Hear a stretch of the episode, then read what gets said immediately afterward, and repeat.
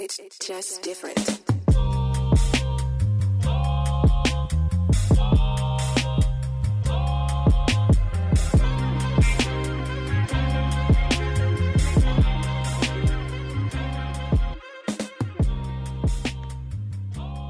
What is going on, everybody? Welcome back to another episode of the Instant Replay Podcast. And boy, let me tell you all. You know what? First things first. Hi. How are you all doing? Listen.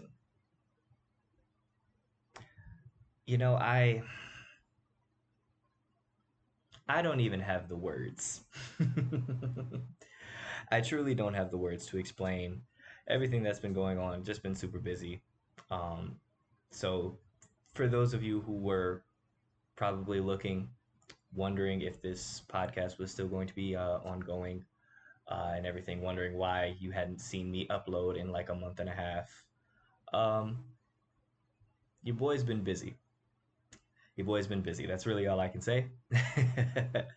but um, we are back. Thank you all so much for being patient. Thank you all so much for the continued support.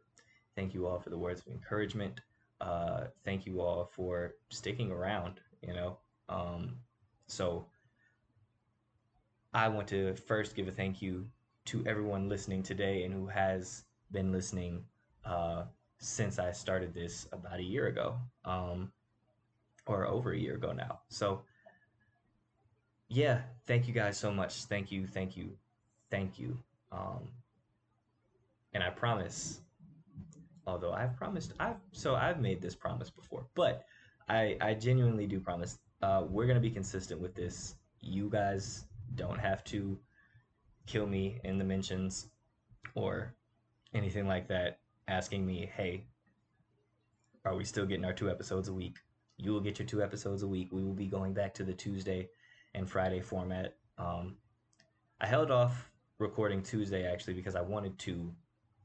Um, I actually wanted to wait until I saw the episode of Hard Knocks. The first episode of Hard Knocks came out last night, and I was like, you know what? I'd like to talk about that. I'd like to see what episode one was about.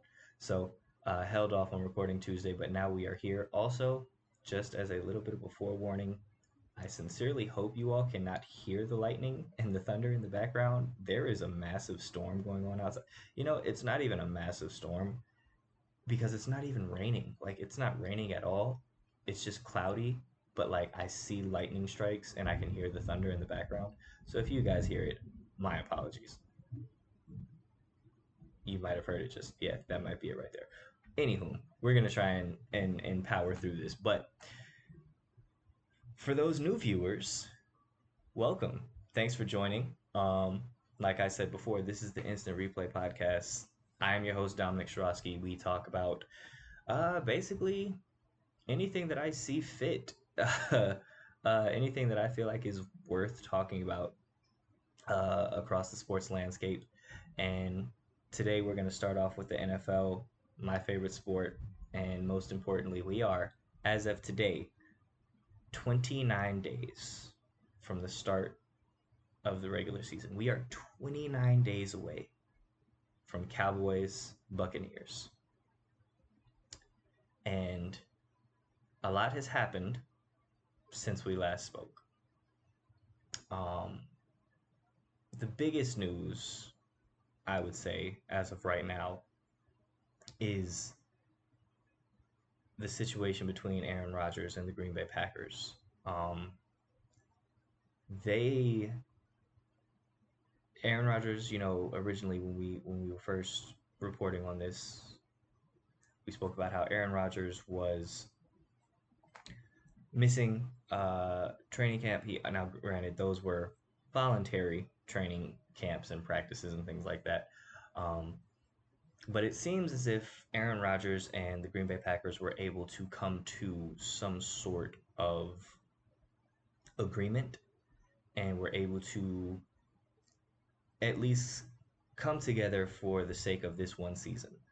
Now, I have to give Aaron Rodgers a huge, massive, massive, massive ton of credit because I love exactly what he did when he came back in to the Packers facility. He showed up for, you know, mini camp or training camp and practices. And day one, he got in front of that mic and he absolutely tore that building to pieces.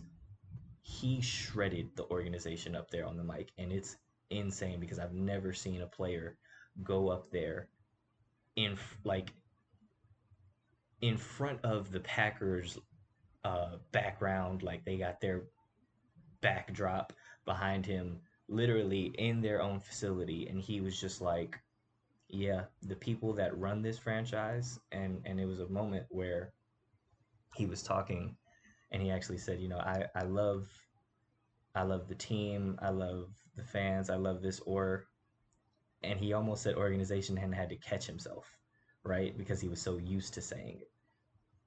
But the fact of the matter is, like, it's very clear that there is absolutely love love lost between the two sides, and I think it makes for a very interesting. The Packers are going to be one of the most interesting teams to watch this year because not just in the regular season, like we should be paying a lot of attention to the Green Bay Packers during these preseason games, right? Like preseason starts this week. What does Jordan Love look like? Because mind you, we haven't really seen Jordan Love a lot. We have not really seen him play at all since he's been in Green Bay, truthfully.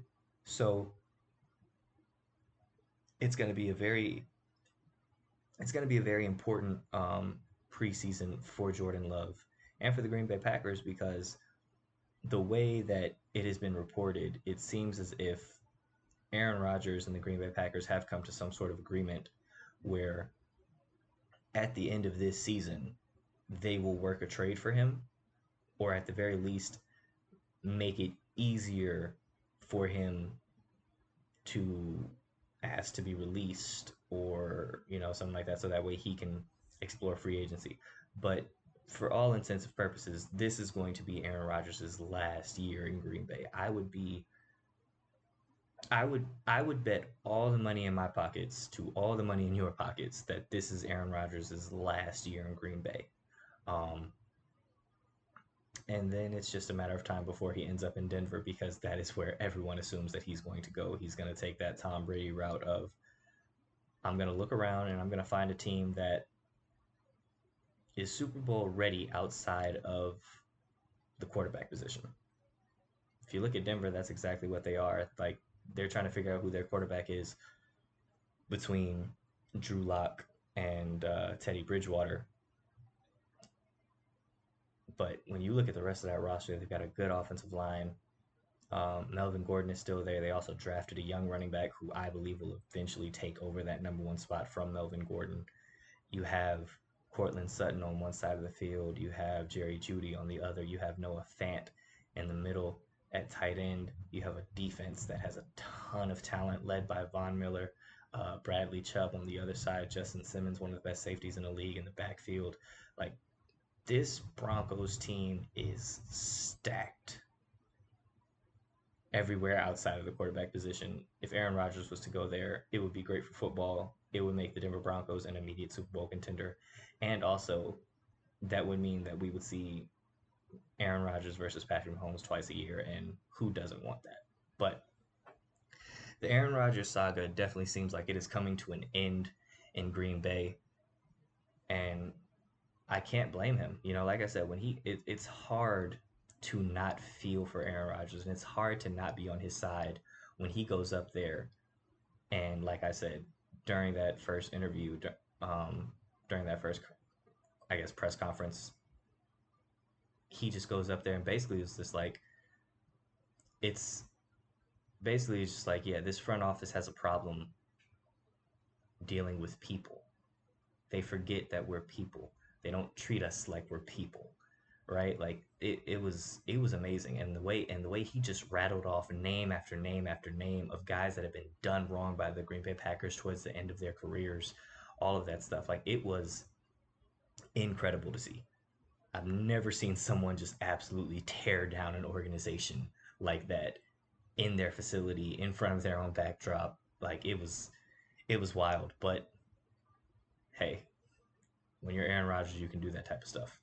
Um, so again, Green Bay Packers are going to be very interesting to keep uh, keep an eye on them. I'm very, very, very interested to see what they do. Um, because, you know, like what happens if Aaron Rodgers wins a championship?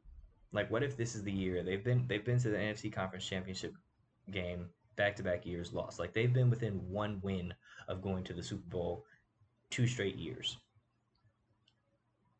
What if this is the year they finally get over the hump? What if this is the year that Aaron Rodgers wins his second title? Can you rebuild that bridge that I mean has been they didn't just burn it to the ground. They burned it to the ground and then they burned the ashes and then they spread the ashes out somewhere where no one could ever find them. Like this bridge is completely destroyed. So we'll see. I, I, I genuinely don't know. Like if that were to happen, that throws a huge wrench. But I, I feel like Aaron Rodgers is a man of conviction and is not one to double back on a decision. I don't think he does a lot of backtracking. Um, so I think it's going to be it's going to be very interesting.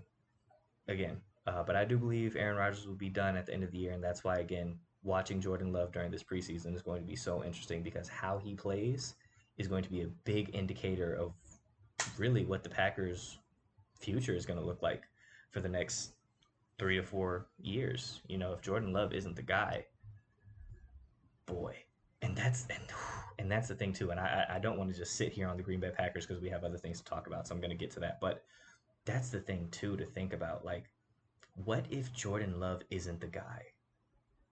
What if Jordan Love just can't make it in the NFL? Or not even that he can't make it in the NFL. What if he's just, again, just not a franchise quarterback? Whew, that's going to be a tough pill to swallow. You basically pushed out Aaron Rodgers for this kid. You could have used those picks, you know, that pick to bring someone in to help out, maybe win another Super Bowl. You could have possibly kept Aaron Rodgers until he was well into his 40s because that's what it sounds like he wants to do. He wants to play into his 40s. He seems like he can. He seems like he's in great shape. Like you could have had maybe five or six, maybe even seven more years of Aaron Rodgers, and you threw it away for this kid who couldn't make it. That's going to be a tough pill to swallow for the Green Bay Packers. So we'll see what happens there. Like I said, season starts in about 29 days, uh, four weeks and four weeks in a day four weeks from tomorrow, we will have real NFL football and not preseason football. But um, like I said, Green Bay Packers are definitely going to be a team to keep our eyes on. Moving on from them, one of the teams that I had my eye on, or eyes, my eye, one of my Cyclops. Um, one of the teams that I had my eye on because I, again, looked at this roster looked at the coaching staff and I looked at the moves that they made. The Indianapolis Colts. Um, if you know me, you know I am a huge supporter of Carson Wentz. I think Carson Wentz gets a terrible rap, and I think that people unfairly have unfairly judged him and his capabilities as an NFL quarterback over the past couple years. I think people don't take into consideration that he has played with next to nothing almost his entire career.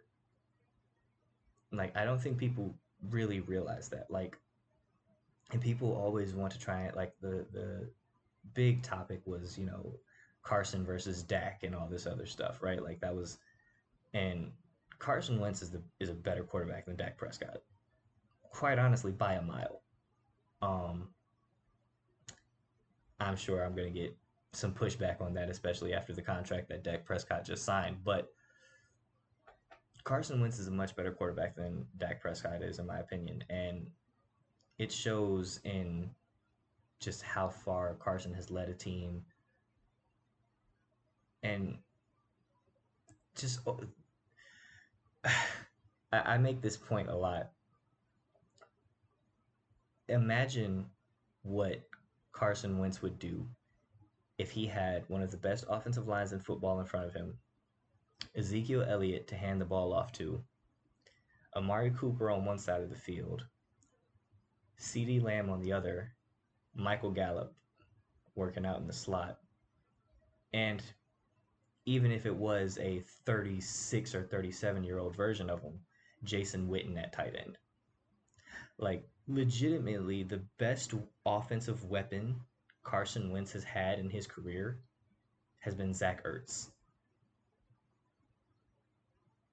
Now you're taking Carson Wentz and you're putting him into a situation in Indianapolis where he's going to have a great offensive line in front of him. He's got multiple great running backs behind him and Marlon Mack and of course Jonathan Taylor. Um, their wide receiver room, in my opinion, still leaves a little bit to be desired, but still you have good pieces around him. You know, Michael Pittman.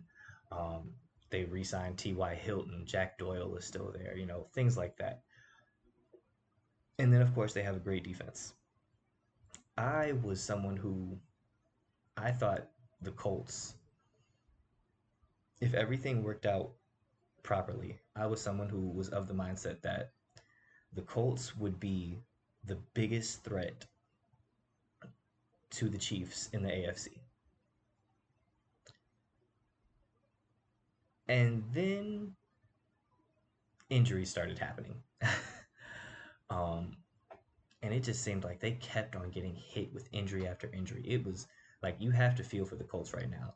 Um, Darius Leonard uh, who is one of the, excuse me, uh, knocking stuff over over here. But Darius Leonard, who was one of the best linebackers in the league, they just broke him off, gave him a huge contract. Congrats to him. He's well deserving of it. And hey, I will, moment of transparency, I will eat crow for that one. Like, I will take my medicine there because I was very critical of the Indianapolis Colts when they drafted him. I did not think, and it wasn't even necessarily that I didn't think Darius Leonard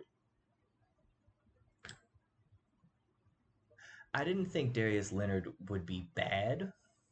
I just didn't think that he would be a huge impact player. I thought he would be run of the mill. Um, and I criticized them heavily. I criticized them heavily for their entire draft class that year, actually. I was not happy with a lot of the picks that they made during that draft. Um, but hey, that's why Chris Ballard is the GM and not me. Um, so Darius Leonard, congrats to him, but he was dealing with a little bit of a tweak. Uh, seems like everything on his end, he'll be fine. But the two basically pillars of this offense and going down with the same injury, Carson Wentz and Quenton Nelson both um, have to go and have the same uh, surgery on their foot to basically remove a piece of bone from their foot uh, Carson stem Carson's uh, injury stemmed from, I guess, a fracture that he had suffered way back in high school that had just kind of healed improperly, but it never really um, caused any discomfort or pain before until you know now it's just after a couple years in the NFL you know you step on it wrong one day and then just like I said just the the rigors of an NFL season. All right, that bone maybe pops out again, and it's like, okay, now we have to move, remove it.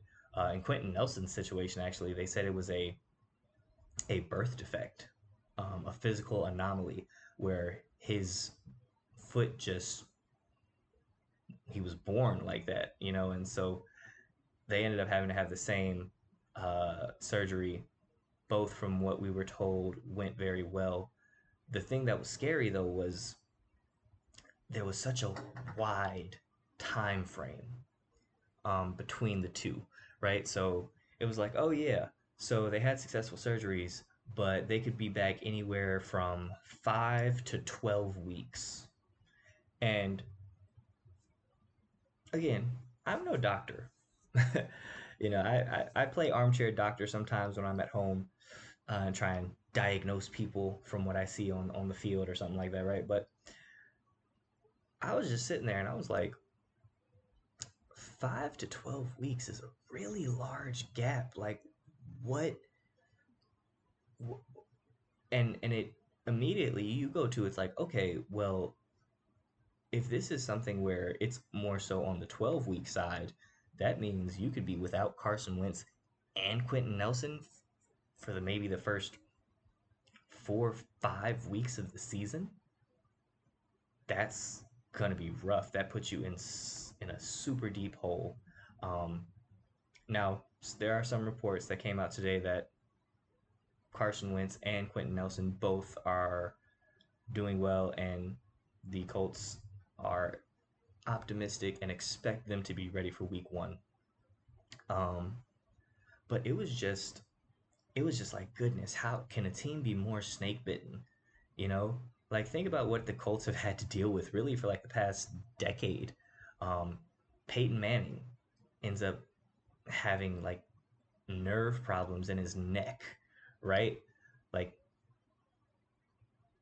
so they have to move on from Peyton Manning because of a freak injury and like just uh, like I said, like, and no one can blame them. You know, even Peyton Manning's told you know when he um, last year during the Super Bowl when the uh, when the inductees were announced for the Hall of Fame, he talked about you know he was like there were no hard feelings because I completely understood why they had to make the move they did um, when it came to the Colts, but you know the Colts have to move on from Peyton Manning a couple years early, which I'm sure they didn't want to do.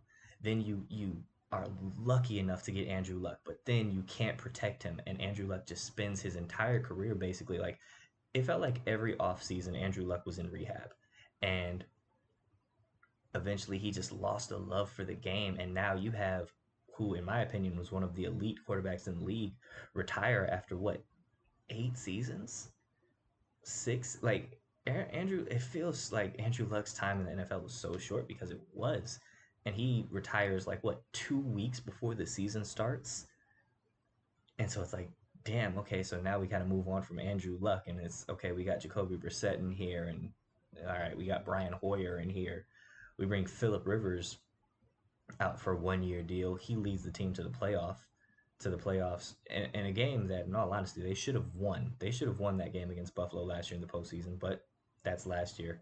And now Philip Rivers retires. You trade for Carson Wentz, and now Carson Wentz has to get another surgery that could sideline him from five to twelve weeks. And the reason why that's such a big deal is because not only like it's like okay, damn, Carson is hurt again, but like he's with a new team. Granted, he's worked in this system before. He's been with um, the head coach before. Uh, the head coach for the Colts was the former offensive coordinator for the Philadelphia Eagles when Carson uh, Wentz was was there. So, you know, they have a rapport and whatnot, but even though he knows this system, it's still like those are precious reps. You know, each practice, especially for a guy who's new to the team, this is so important, right? Like those, like you cannot overstate how important it is to get those repetitions, to have that timing for everyone to be on the same accord, for him to understand, okay, TY takes this many steps before he breaks in on an out route. Or, you know, Michael Pittman uh, takes, a, like, it takes him maybe 15 yards before he hits top speed. And so that way I know when to air the ball out. Like, all of those things are built through practice and through repetition. And now that he's having to basically be sidelined, he's going to miss out on that. And even if he is ready week one, I think the Colts might struggle a little bit. Now, all that being said, there is something that has been going around that people have been suggesting that I want to nip in the bud right now and tell you all that it is absolutely stupid to think of it. And anyone who is thinking or says that this is a good idea, maybe it's a good it's same situation. It's a good idea that you're not it's a good thing that you're not the general manager of the Indianapolis Colts. I have seen far too many people sitting back and saying, "Okay, Carson Wentz, let's be safe. Let's bring in another quarterback." And immediately for what I've seen so many people come out and say, "Oh, they should go and get Nick Foles." And I don't I, I don't know how anyone with a logical mind, anyone who is of sound mind and spirit, can sit back and think Nick bringing in Nick Foles is a good idea for the Indianapolis Colts. Let's just paint the picture for you. One of the main things with Carson Wentz coming to Indianapolis, it wasn't just about building him back up as a football player, right? Like it wasn't just physically building him back up, mechanically building him back up. A big part of this was mental. Getting Carson Wentz back into a mental capacity where he's not trying so hard to make every play because now he trusts his guys. It's it's it's really that mental of getting back and understanding, hey, this is your team. Like, and I'm not just not to say that you need to coddle him, but you kind of do need to be sensitive with him. You need to be understanding with him. And why on earth would you think bringing in the guy who basically, in all honesty, is the reason Carson Wentz is not in Philadelphia anymore? Like, think about that. If Nick Foles doesn't go on to win a championship in Philadelphia, I don't think they ever move on from Carson Wentz. If Nick Foles, if Carson Wentz doesn't get injured, or if Nick Foles doesn't get hurt, or I'm sorry, if Carson Wentz doesn't get injured and Nick Foles doesn't lead that team to the Super Bowl, Carson Wentz is probably still in Philadelphia today. The guy that you were supposed to be mentally rebuilding and getting back to 100% and getting back to his top levels of confidence because you want that guy that was there three, four years ago. That's the Indianapolis's Indianapolis Colts job right now. The quickest way to kill any progress that you have made with Carson Wentz would be to bring in Nick Foles because now you're literally just forcing him to relive the same nightmare he was just in. And I've seen so many people saying, "Oh, well, we're just bringing in Nick Foles to be a backup, and and if you're a starting quarterback and you're that worried about the about the backup position, you shouldn't be a starter in the NFL, and all this other garbage, like right, all this stuff that that sounds cool, but it's garbage. These are human beings that you're dealing with. Again, going back to the Aaron Rodgers point, you're dealing with human beings. Human beings have feelings. Human beings have egos. And with every situation, there's context, right? Mike Tomlin, head coach of the Pittsburgh Steelers, my favorite team. Y'all know this. I'm a fan of the Steelers. I will ride for Mike Tomlin till the day I die. I bleed black and yellow. Mike Tomlin, one of my favorite quotes from Mike Tomlin is situations are situational. Because it's so true. Each situation is different. You cannot take the same approach. And in all honesty, one, you have the whole aspect of Nick Foles, like the mental aspect, but also Nick Foles ain't really been worth a damn the last two years, if we're being completely honest, right? Like Nick Foles got injured when he was in Jacksonville, and then really they tried to see what they could do, couldn't beat out Gardner Minshew, then got traded to Chicago, couldn't beat out Mitchell Trubisky and now he's third on the roster behind Justin Fields and Andy Dalton. It's not like Nick Foles has been lighting it up. right now, I get it. Obviously, you would say, well, he'd be with the same offensive coordinator he was with back when he won the Super Bowl and all this other stuff. He'd be in a situation that he knows. He'd be, or Frank Reich. I'm sorry, he'd be back with Frank Reich. Frank Reich was the is the head current head coach of the Indianapolis Colts. He'd be back there, but it's not worth it.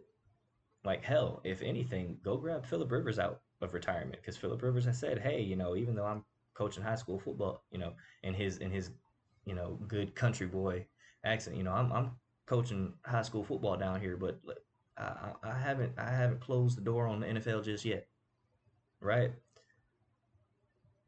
Go and get Philip Rivers out of retirement to come in here, like, especially if because it's not worth it. Again, like it's not worth destroying everything that you have built trying to get Carson Wentz back. Because here's the thing you cannot be short sighted with this.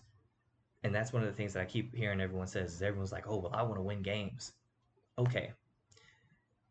Even if you do bring in Nick Foles, and let's say Carson Wentz does miss the first five games of the season, right? You bring in Nick Foles. Do you really think Nick Foles is making you go four and one? You really think you're gonna go five and zero with Nick Foles? No, you're not. In all actuality, maybe at best you go three and two, but in all actuality, in my opinion, you'd probably go two and three. Two and three if Nick Foles is a starter for this for this uh, Indianapolis Colts squad. But by doing that, you could ruin your relationship with Carson Wentz. And then what happens if Carson Wentz gets so upset by what you all did and he feels betrayed and stabbed in the back and he says, All right, get me out of Indianapolis. I don't want to be here anymore either. Do you really want to sacrifice possibly having a franchise quarterback for the next 10 years just so you can win two meaningless games in September? Doesn't make sense. It doesn't make sense at all. Um, so we'll see what happens with the Colts. Again, another team that I'm going to have a very, very close eye on. I'm rooting for you, Carson Wentz. I hope he's there week one. I hope he's healthy. And uh, Quenton Nelson as well. I really think this Colts team has a chance to be special. I felt like they were one of those teams that were definitely in that conversation of being a quarterback away from uh, being in real Super Bowl contention. And here we are now. I believe they have their have the right quarterback for the job. Hopefully, he can stay healthy. So, we'll see what's going on there. Um, spoke about Hard Knocks. Obviously, Hard Knocks was on last night. Uh, good first episode. I'm very happy that they've gone away from the two team thing from last year. You know, like last year they did the Los Angeles Rams and the Chargers, and I just thought it was kind of tacky. Thought it was kind of gimmicky. I didn't really care for it, but good, pretty good, pretty good first episode out of uh, Hard Knocks from this uh, from this Dallas Cowboys squad. I am interested. You know, there's definitely a lot of story points that they'll be able to hit. You know, I with the first episode, it's usually all just the starters and like or the stars of the team. So you know, Dak Prescott got a lot of a lot of uh, FaceTime on the first episode, which is expected. Obviously, he's making over forty million dollars a year now. He's the star of this team. He's the franchise quarterback, also coming off of a gruesome injury. Um, a lot of FaceTime for Ezekiel Elliott it was a pretty good scene in there actually of Mike McCarthy showing uh showing the team a clip from Austin Powers from an Austin Powers movie where uh, Dr. Evil's talking about Austin Powers a uh, mojo and that led into their whole mojo moments and stuff like that, which I thought was a pretty cool idea. Listen, Mike McCarthy I like Mike McCarthy as a person. I think he's cool guy. He's definitely one of the coaches I would love to have a beer with, right? He's one of those coaches. I do fear, though, that this NFL has just moved past him. I think that the landscape and just the philosophy and the offenses have changed so much. And I think he's just a tad bit outdated. And listen, he blew all that smoke about how he and his team sat back, you know, him and a bunch of uh, his guys from his former staff, you know, coordinators and stuff, sat down for the last two years and they were hunkered down in a basement just studying the, the new NFL. And then he came into Dallas, and even before Dak Prescott got hurt, this Cowboys team was trash. Right? Now, granted, when Dak Prescott went down, they were absolute garbage, but they were like one and three with Dak Prescott as the starter during last year, like even before he got injured. So this is going to be a big year. Big Mike has a big year coming up um, because now it's like, okay, your offensive line is healthy. You got Dak Prescott back. You got his contract situation figured out. You got Zeke. You got Amari, Michael Gallup, CeeDee Lamb. You have a defense that's improving. You got rid of a terrible old Mike Nolan, uh, who was the defensive coordinator last year, who didn't know what the hell he was doing. Um, now you got Dan Quinn in there, who, in my mind, great defensive coordinator, especially back when he was in Seattle. Wasn't that great of a head coach in Atlanta, but he knows defenses. And so there's gonna there's not gonna be any excuses. There's not gonna be any excuses this year for Mike McCarthy and the Dallas Cowboys. I think this is a big year for him. Um, but we'll see. Like I said, uh, it was cool seeing some of the highlights from the Hall of Fame game and just some of the behind the scenes stuff. There's a great scene of Micah Parsons, uh, the rookie linebacker for the Dallas Cowboys, getting pretty upset when Dan Quinn calls him and lets him know, hey, uh, you're done for the day. And he's like, but I'm just getting warmed up. Like I just got comfortable. Can can I go back in for another series? And Dan is just like, yeah, no. That's this is how preseason goes, buddy. Yeah, had a nice had a nice couple couple drives. You're done for the day. Um, but I, I will definitely I will definitely be tuned in to see what uh, what else happens with these um with these Dallas Cowboys during Hard Knocks. Also, speaking of the Hall of Fame game, that actually leads me to a, a new segment actually that I wanted to bring up and I hope you guys enjoy it. So, moving forward, we'll be doing um I'll be posting on Twitter for you guys to send questions in. Um, you can either DM them to me, you can just reply to the tweet. Um, but I want you guys to send in questions to me about anything sports related. Hell, you know what? It doesn't even have to just be sports related. It can be pop culture, it can be food, it can be music, it can be really anything. Um, but obviously, being that this is a sports show, I'm going to ask more so for the sports questions. But uh, this new segment, like I said, new segment that we have here, it's called Shoot from the Hip. And during this segment, I will try to answer as many tough questions as possible in one minute. Okay, that is the goal. That is what we're trying to do here. So, with that being said, this is a Hall of Fame edition. The Hall of Fame game was played last week. Steelers won. Mm, no biggie. But I have one minute to answer as many of these questions. And this is a Hall of Fame edition. So, what does it mean? Well, there are a bunch of players who are retired, who will be eligible for the for the Hall of Fame soon.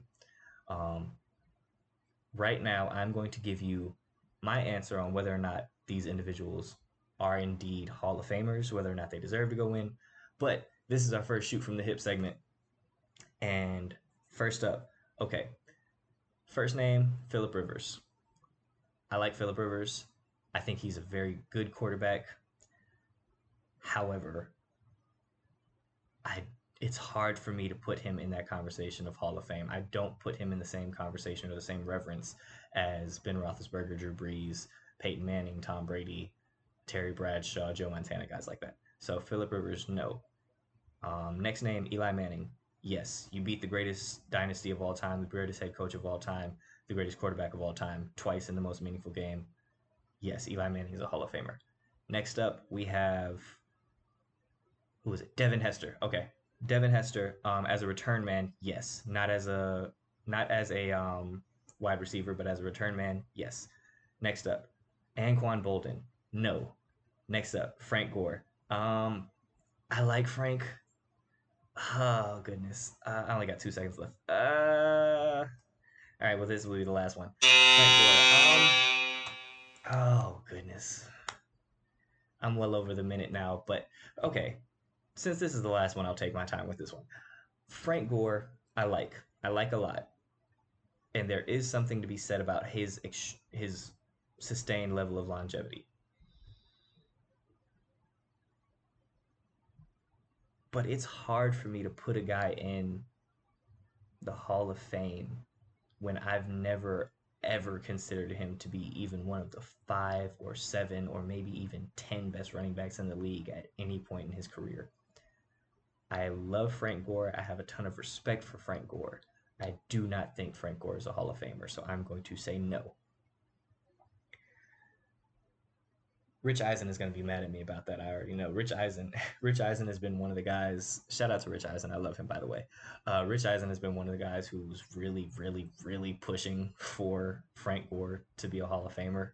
Um, but I just don't see it. And you know, I think the Hall of Fame, there needs to be some sort of reverence. You know, my um, my colleague at Nuts and Bolts Sports, Jeff Barnes, I love the way that he kind of sets the criteria for whether or not a player should be in the should be in the Hall of Fame or not. And he basically says, "Can you tell the story of the NFL without mentioning that person?" If you can tell the story of the NFL without mentioning that person, they're not a Hall of Famer. And I think you could very easily tell the story of the NFL without mentioning Frank Gore's name once. And because of that, it's hard for me to put him in that same class as the Walter Paytons, the Barry Sanders, the Jim Browns, the LaDainian Tomlinsons, the Jerome Bettises, Franco Harrises, like so many great running backs before him. It's hard for me to put him in that conversation. That's enough football talk because we've we've we've talked football for about 40 minutes here. Um, we have a bunch of other things to get into. Um, so let's talk let's let's talk some hoops. NBA. So first things first, and this is just again another showing of just how long I have been off off air, so to speak. Um, congrats to the Milwaukee Bucks winning a championship. Giannis, well deserved. Um, coming up against some adversity as well. They were down two nothing in that series. It looked like Phoenix was 100% in control. And shout out to Milwaukee. They did exactly what they needed to do. Giannis played like he was one of the greatest players in the world. Uh, finals MVP had like what 50 or something like that in game six to really ice this uh, series. Um, so shout out to them.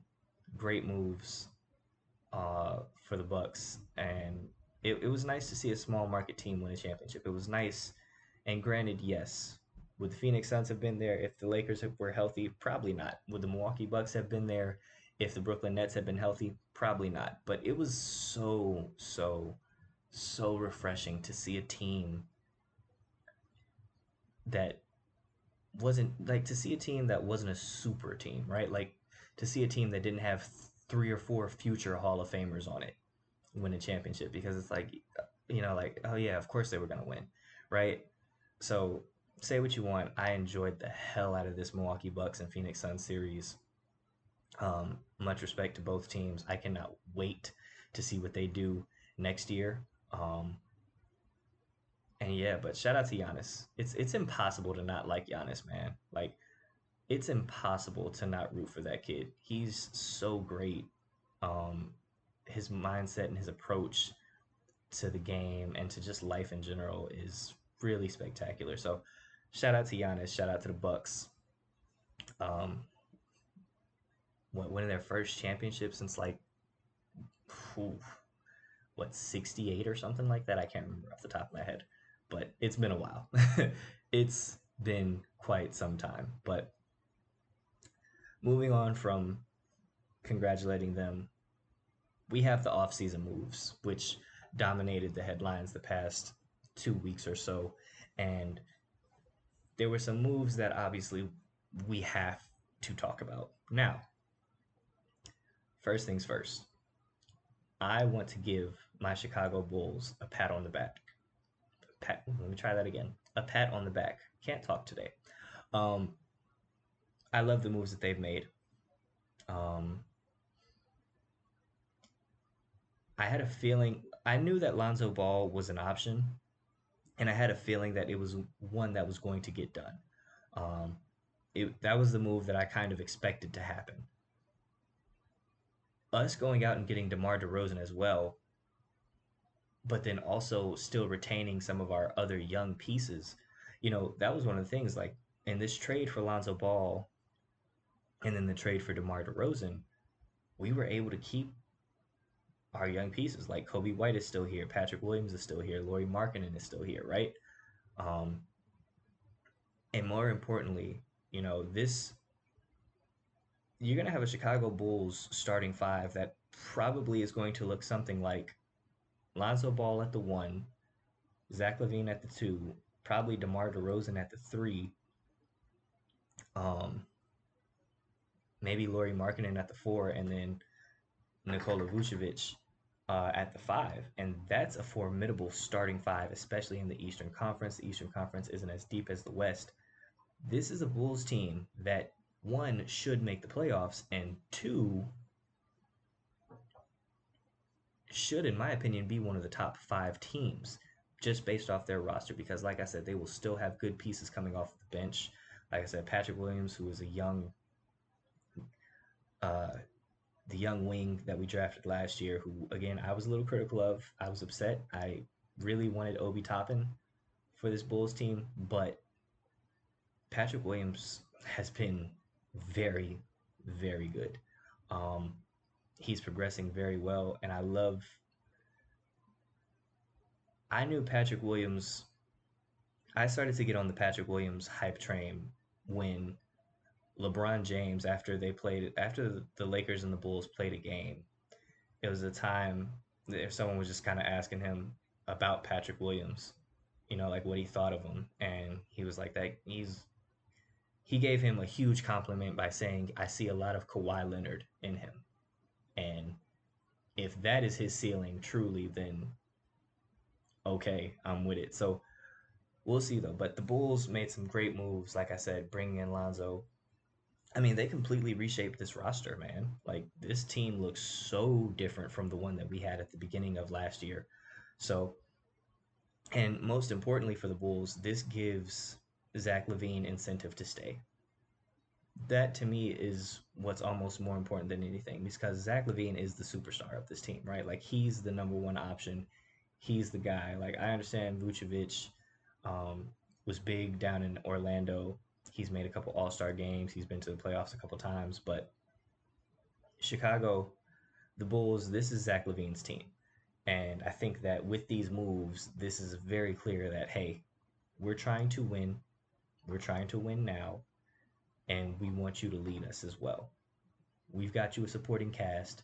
Now it's time we make things happen. Um, so we'll see. So I love the I love the I love the move that the Bulls have made. Um, obviously, some of the other big moves. Kyle Lowry, who I thought was going to end up being a Laker, ends up getting traded to the Miami Heat. Um, PJ Tucker also leaving the Milwaukee Bucks to go to Miami as well. Um, Jimmy Butler signed a huge contract extension with Miami as well uh, this offseason. I'm liking what Miami's putting together. You know, they have a really good um, they have a really good infusion of both young and veteran talent. Um, obviously, we know how much they love that young core of uh, Tyler Herro and Duncan Robinson. You know, like that was one of the one of the talking points during the beginning of the year earlier on was you know the Miami Heat didn't trade for James Harden because the Rockets were asking for Tyler Herro and Duncan Robinson, and the Heat said no. You know, Pat Riley didn't want to give those guys up. Now you have a situation where I think Tyler Herro will be able to learn a lot from Kyle Lowry because Kyle Lowry is a refined, just absolute professional player, point guard, um, brings championship caliber experience. And I think it also takes a little bit of it takes a little pressure off of Tyler Herro, who I think had a lot of expectations on his on him this up this upcoming season based off of how he played in the bubble two years ago. Um, he kind of took a step back. That whole Miami Heat team really took a step back. Um, but yeah, I, I, I, like that move of bringing in Kyle Lowry. Uh, Kyle Lowry, you got now, like I said, you have Lowry on that team now. You have Jimmy Butler, Bam Adebayo is still there, obviously.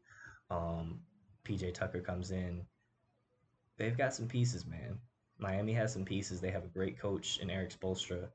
And like I said, Jimmy Butler's a great leader. I've mentioned how he truly is a special player um, and a special leader. He gets the most out of his guys, and whether you want to admit it or not, whenever Jimmy Butler is on the team, they get better. It's just a fact. Look at his track record. Chicago, Minnesota, Philly, all of them were better teams when Jimmy Butler was there. So that's uh some of the big moves. Obviously, though, we have to talk about the biggest move, um, and that is the Los Angeles Lakers just saying screw it to youth. And hey I, I will give them i will give them props.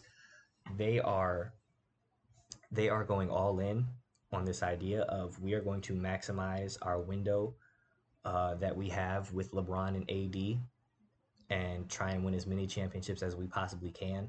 And we'll worry about having a good future later on we're worried about right now and i, I respect that however I look at this team, and this team is very, very old. I believe when the season starts, they will have an average age of, I think, 34, which would be the oldest. Um, basically, they would be the oldest team in the, uh, in the NFL, in uh, NBA history, based off their average age of player. Um, you have LeBron James, who is over 35. Russell Westbrook um, is I believe 33. Carmelo Anthony's over 35. There's a bunch of guys. I believe currently on their roster, they only have about what three or four players that are under 30, and only like two of them between Kendrick Nunn, Malik Monk, and uh, Talen Horton Tucker are the only ones that are under uh, 25. I believe Anthony Davis is about 28, 29 and you have a bunch of other guys. Everyone else is in their 30s, and like seven of them are above the age of 35. So they're going to be an old team. It's going to be very interesting to see how that factors in. Um, I think there's going to be need to be a lot of rest on this team. Um, but when you just look at the moves that they made, you know, trading for Russell Westbrook, sign Carmelo Anthony. I'm now, granted, I don't like the Los Angeles Lakers, right?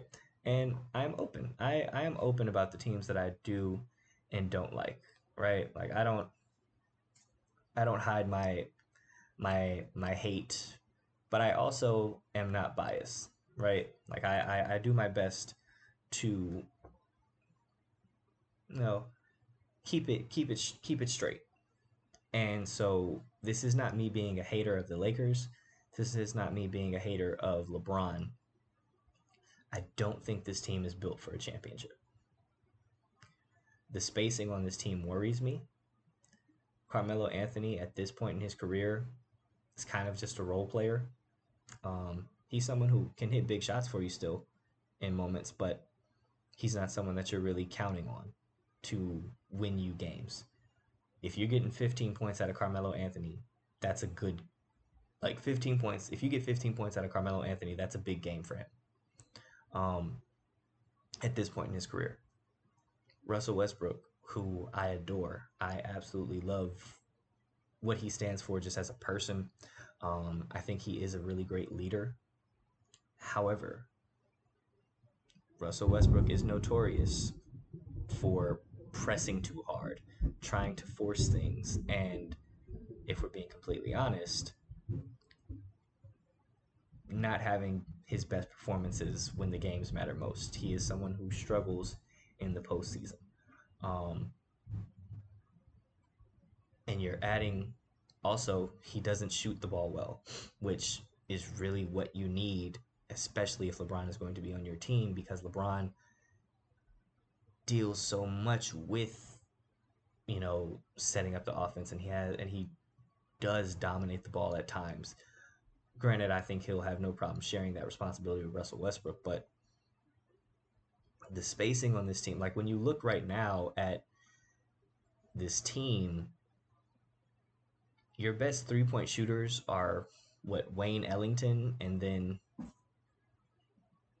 Anthony Davis. Like legitimately, like Wayne Ellington, Anthony Davis, and Malik Monk are probably the three best three point shooters on this team. Um, so I just I don't know how it's going to work. And like I said, they're all old. You know, they're older players. How will their bodies be able to handle? Like we saw that this year. You know, LeBron and you know, LeBron was coming into the postseason and he was dealing with a nagging ankle injury. Uh, Anthony Davis was playing through and then ended up injuring his groin, and that ended him. He was done for the re- for uh, the rest of that series. They went on to lose. So I just I get it. Like I said, I understand trying to maximize this short window that you have because you don't know how much longer LeBron James is going to play. So I get it getting in veterans and trying to bring in as much uh, experienced talent as possible to make the most out of this window. But I think this is something that the Lakers might come to regret. I do. I think that because I don't think they're going to win a championship. I just think that I think with a team this old, it's going to be very hard for all of them to stay healthy and to not just be worn down towards the postseason, where you're going to have to be going up against teams like the Denver Nuggets, who will have, you know, former MVP and Nikola Jokic. Um, Jamal Murray will be back healthy. They'll have Michael Porter Jr.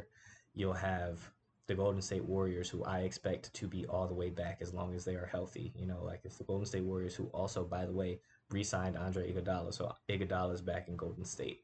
Um,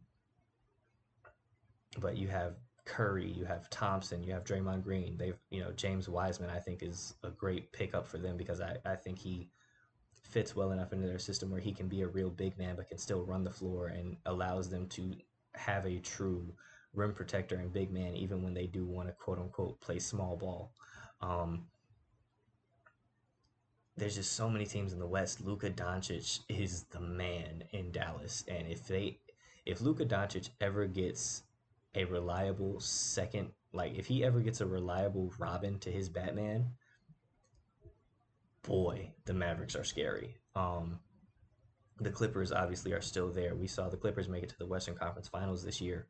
Um, Paul George really seemed to come into his own and shake off that whole pandemic P moniker and really stepped up big in moments when the Clippers needed him to. You know, Kawhi Leonard is staying in Los Angeles, so now maybe. Oops, I keep hitting this. I'm so sorry, guys. um, but now, you know, we got to see what the Clippers are to do, right? Like, I think it's, it, I think after seeing how this team performed, especially Reggie Jackson, who Reggie Jackson was like one of the five best players in the postseason this past year. Like, Reggie Jackson was phenomenal. Um, you know, you get Kawhi back, you the Clippers are definitely going to be a part of that conversation. The Phoenix Suns are still there, right? Like Chris Paul re-signed with Phoenix. He he didn't go anywhere. Um, like I said, this the Utah Jazz. Like there's so many teams in the West that it's going to be very very tough to make it out for anyone, let alone a team that has multiple guys over the age of 30 on that team, right? Where the majority of their team is made up of guys that are above the age of 35. So it's going to be interesting. Um, it will be great to see Russell Westbrook in a Lakers jersey. Um, I think it'll be cool to see all those guys in, the, in, in Lakers jerseys. I think it'll be really cool to see LeBron and Carmelo Anthony finally play on a uh, NBA team together as opposed to just like an All Star team or an Olympic team. Um, but yeah, we'll see, man. We'll see. Whew. Basketball. Basketball, basketball, basketball very interesting. I think this is this year. I I just I really don't know what to expect. Also, you have the Ben Simmons saga. Like, is Ben Simmons going to get traded? I've been saying this for a long time. I've been saying this in all honesty, really for like four years now. Um, they should have been traded Ben Simmons, in my humble opinion. Um, I never thought Ben Simmons would be a part of this team as far as getting them to win a championship. I think Ben Simmons is still a great player, but I think the experiment of Ben Simmons and Joel Embiid has run its course and it was a failure. And a large part of that is because of Ben Simmons. Um, I think it was Bomani Jones who put out a tweet speaking about the Philadelphia 76ers, and it was a really great tweet um, where he said, Philadelphia built itself on the idea that they had two superstars.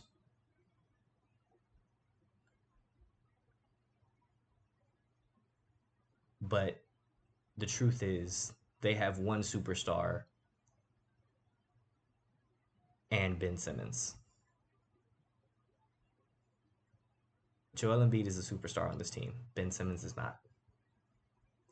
And I think a fresh start somewhere, especially with the way the with the way Doc Rivers, really the entire 76ers like organization just kind of threw him under the bus after that series where they lost to the Atlanta Hawks last year. I think it'll be hard for him to come back and feel comfortable. Um, obviously, we already know that they're trying to move him, so we'll see what happens there. But this Ben Simmons saga is one to keep an eye on as well. But NBA is going to look pretty different this upcoming year. And that's always a good thing. Always a good thing. I'm always for it. Always. But we are getting pretty late into this uh this episode. I know it's a first episode back, so I knew I was gonna be a little over, but let's go ahead and start to wrap some things up real quick.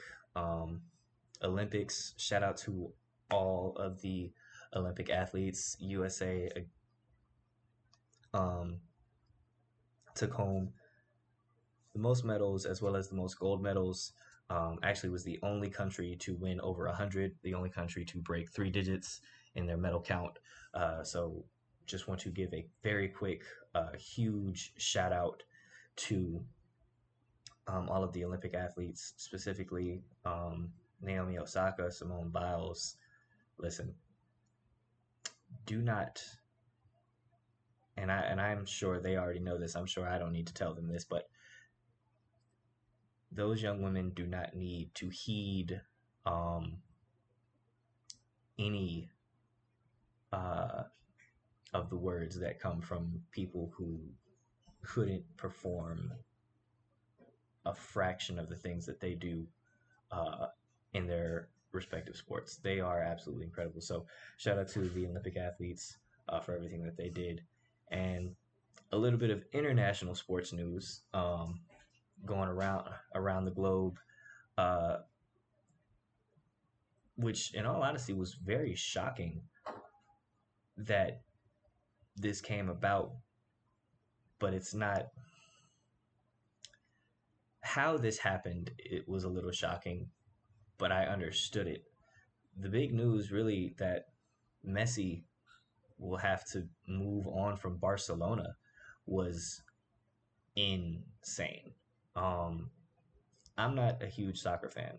However, even if you don't know anything about soccer, you know that there probably is not a better football player in the world than Messi. We know how closely, you know, he is linked with this Barcelona team. And this was really a situation of sadly the the Roosters coming you know, uh or I, I wow, I totally blanked on what that saying is. But anyways, um, this is basically just an example, you know, uh, though of, um, you know, you, you have to pay your dues, you know, and that's, and everyone wanted to blame La Liga for this. It, this is not La Liga's fault. This is not La Liga's fault at all. This is really Barcelona's fault. Um,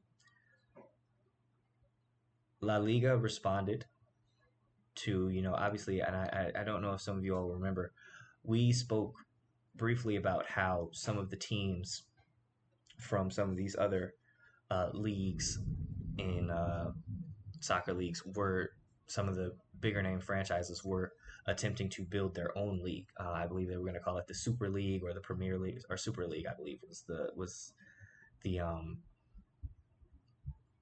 was the name that they were going to go for. But La Liga definitely wanted to punish them for that, and so La Liga responded by putting a hard cap on the franchises.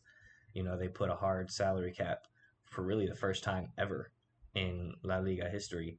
And that salary cap really crippled Barcelona because for so long, Barcelona just went out and, I mean, they would literally just go and basically buy guys off from other teams.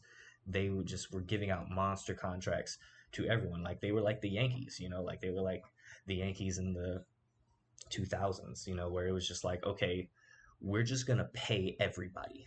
We're going to grab all the great players and we're just going to pay them more than anyone else because that's what we're willing to do to win championships. And that's kind of what Barcelona did. And so when La Liga put this salary cap in place, even if Messi would have played for free this year, they wouldn't have been able to keep him. Like that's how that's how ins that's how much money they were spending. That's how much uh, money they were giving out in these contracts. So seeing Messi have to leave is uh, it is tough. It is tough, and his exit conference, um, it was rough. Seeing how emotional he was, like I said, me even being someone who doesn't follow soccer that well or that close, it was it was emotional, you know, and he had to take multiple stops. You could see like you could see he was bawling his eyes out. Like his eyes were extremely red. Like this wasn't just a oh I'm emotional. Like this is like real. like he was torn up about this. So um it's going to be interesting to see how that works moving forward. Um, and see what Barcelona does because they've got a lot of they've got a ton of situations to figure out down there. Um, but also, the news did come out that promptly, of course, Messi um, did find uh, his new team. He will be playing with uh, Paris Saint Germain or PSG uh, moving forward. Uh, so think he, he he's happy to be there, but I know he's he's got to be torn up about this situation with Barcelona as he should be because this was this was something that we didn't expect. Because if you remember, it was kind of a really big deal that they were there was a little bit of strife between Messi and Barcelona for a little bit there because they weren't sure what they were going to do with his contract. And then it was almost like, wait a minute, is he going to leave? But then they kind of came together, kind of put their differences to the side. They were able to work things out. And that's when they gave him like that huge five year uh, extension for that contract. And we, everyone was like, oh, okay, things are peachy again. And then La Liga comes and drops this bomb, and now Barcelona just basically has to let go of damn near everybody. Um, and Messi, unfortunately, is one of them. So, crazy world, crazy world. The uh, the world's most popular sport is is football, but not American football. But yeah, uh, so gonna be interesting to see how that. I would say, speaking of things changing and all that, but I think I've had you guys here long enough. What we're about hour and ten minutes into this. Yeah, that's that's that's enough. I, I think I've talked to you guys ears off enough. But thank you all so much for uh, coming down here. Thank you all so much for listening. Um, and yeah, this thunderstorm is still going crazy outside. I want you guys to know, like it's it's weird. Like it's not even raining either. But anywho, I'm gonna go ahead and get out of here. Let you guys go. Thank you all so much for tuning in. Um, if you like today's episode, tell a friend to tell a friend. If not, just act like it didn't happen. Um, of course, this has been the Instant Replay Podcast. I am Dominic Shirosky. Thank you all for listening. I'll see you Friday. It's just different.